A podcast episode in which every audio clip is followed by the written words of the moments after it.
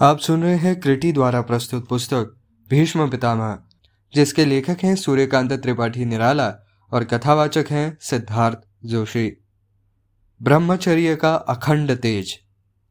शाम हो गई। सेनापतियों ने अपनी अपनी सेना ले शिविर की ओर प्रस्थान किया। महाराज सोमको का चेहरा उतर रहा था। महाराज युधिष्ठिर को भी चिंता हो रही थी।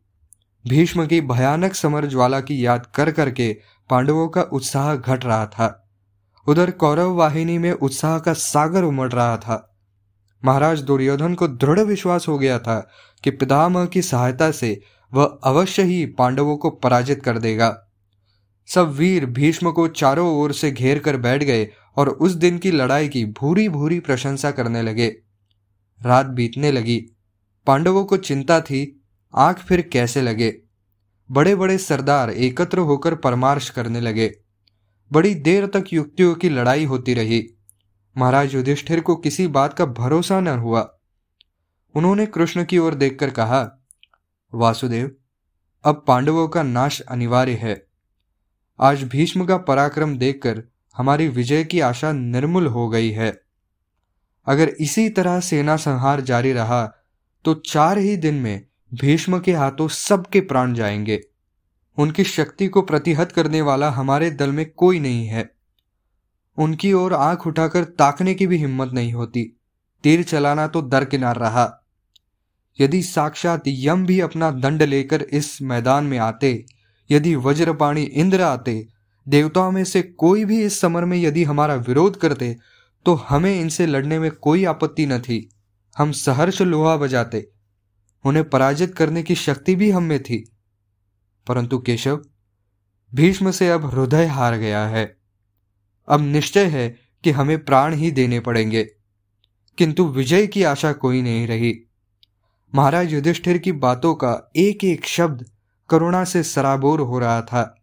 उन्हें धैर्य देते हुए भगवान वासुदेव ने कहा, महाराज, आपके भाई संसार में अजय हैं। तीनों लोग भी उनका सामना नहीं कर सकते। यदि आपको इनके बल पर संदेह हो रहा है तो आप मुझे भी आज्ञा दीजिए। मैं सहर्ष अस्त्र ग्रहण करूँगा। आपके लिए मैं भीष्म से लड़ने के लिए तैयार हूँ। आप विश्वास कीजिए, एक ही शर में मैं भीष्म का प्राणांत कर दूँगा। अर्जुन मेरे मित्र हैं, संबंधी हैं और शिष्य भी हैं। अगर अर्जुन को इस लड़ाई से उदासीनता हो रही है तो वे आज खुलासा कहें, कौरवों की संपूर्ण वाहिनी भीष्म को मेरे हाथों से बचा न सकेगी। मैं ज़रूर भीष्म को मारूँगा। महाराज, आपके शत्रु मेरे भी शत्रु हैं। आपकी विजय मेरी ही विजय है। मैं आपके लिए अपने अंग का मांस काट कर दे सकता हूँ। आप मुझे आज्ञा मात्र दीजिए। पहले अर्जुन ने लोगों के सामने प्रतिज्ञा की थी कि मैं भीष्म का संहार करूँगा। अब वे अपनी प्रतिज्ञा से वीरत हैं। तो भीष्म को मारकर मैं उनकी प्रतिज्ञा पूरी कर दूँगा। नहीं तो आज अर्जुन निश्चय पूर्वक कहें कि अब वे इस लड़ाई में कापुरुषोचित उदासीनता न दिखलाएँगे। महाराज, अर्जुन हिम्मत करे तो भीष्म के साथ संसार के बड़े बड़े देवता और दानव भी अगर मिलकर लड़ेंगे तो अर्जुन से कभी विजय नहीं प्राप्त कर सकते। ये सबका संहार कर सकते हैं।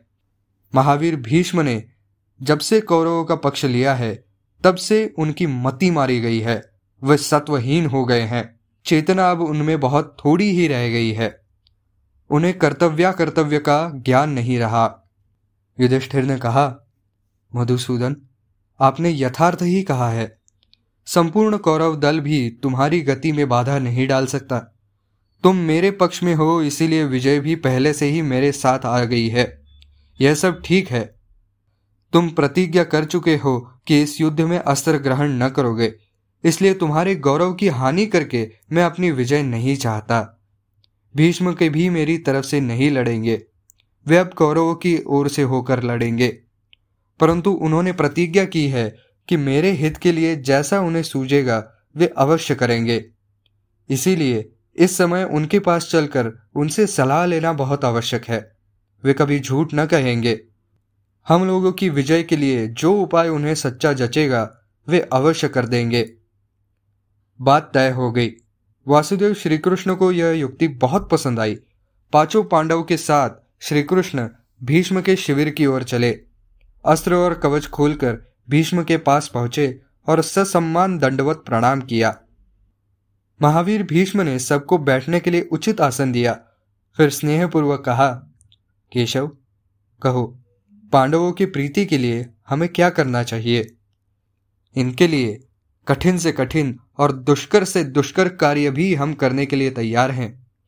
भीष्म के बार बार पूछने पर महाराज युधिष्ठिर ने कहा, पितामह, आप अगर इसी तरह हमारी सेना का संहार करते रहेंगे, तब तो हो चुका। हम कैसे अपना राज्य पावेंगे? दीन प्रजा के बचने का कोई उपाय फिर क्यों रह जाएगा? अब आप हमें अपने वध का उपाय बताइए, पितामह। लड़कर आपसे विजय पाने की हमारी आशा अब जाती रही। आपकी कोई त्रुटि भी तो नहीं नज़र आती। वार हम कैसे करें? महाराज युधिष्ठिर की सरलता पर भीष्म मुस्कुराने लगे। कहा, धर्मराज, तुम सच कहते हो। हमारे जीवित रहते तुम्हारी विजय कदापि न होगी।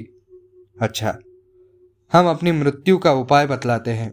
सुनो, हम कभी भी निशस्त्र भागे हुए, ध्वजाहीन, गिरे हुए, डरे हुए, स्त्री जाति, विकलांग, एक पुत्र के पिता अथवा शरणागत के साथ समर नहीं करते हैं। इस पर भूल कर भी वाण नहीं छोड़ते।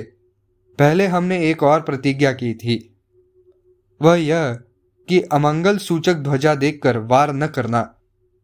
तुम्हारी सेना में शिखंडी पूर्व जन्म का स्त्री है। वह अंबा का अवतार है।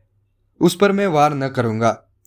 उसे अपने सामने बैठाकर दृढ़ वर्म से अपनी रक्षा करके धनंजय मुझ पर वार करेंगे। इस तरह तुम्हारी विजय अवश्य होगी। महाराज युधिष्ठिर श्री कृष्ण और अपने भाइयों के साथ शिविर में चले गए। सब लोग बैठकर सलाह करने लगे। अर्जुन ने लज्जित होकर कहा श्री कृष्ण ये क्या है? यह तो हमसे हरगिज न हो पाएगा। पितामह हमें कितना प्यार करते थे। पितामह की गोद में बैठकर हमारा हर अभाव दूर हो जाता था। कितने स्नेह से उन्होंने हमें पाला, बढ़ाया और शिक्षा के बाद मनुष्य और समझदार बनाया। जब हम पितामह की गोद में बैठ पितामह को संबोधन करते थे, तब वे कितने स्नेह से कहते थे, बेटा, हम तुम्हारे पिता नहीं, तुम्हारे पिता के पिता हैं। हे केशव हम कैसे उन पिता के पिता पर निर्दय होकर प्रहार करेंगे? श्री कृष्ण ने देखा कि अर्जुन के हृदय से अभी कुटुंब प्रेम दूर नहीं हुआ। समझाते हुए उन्होंने कहा, पार्थ, यह तुम्हारा स्नेह नहीं घोर मोह है। जब भीष्म बद के लिए तुमने प्रतिज्ञा की थी, क्या उस समय पिता के पिता का स्नेह तुम्हें याद नहीं था? तुम भूलते हो, अपना कर्तव्य भूलकर तुम धोखा खा रहे हो। भीष्म को तुम न मारोगे तो जय की आशा भी छोड़ दो।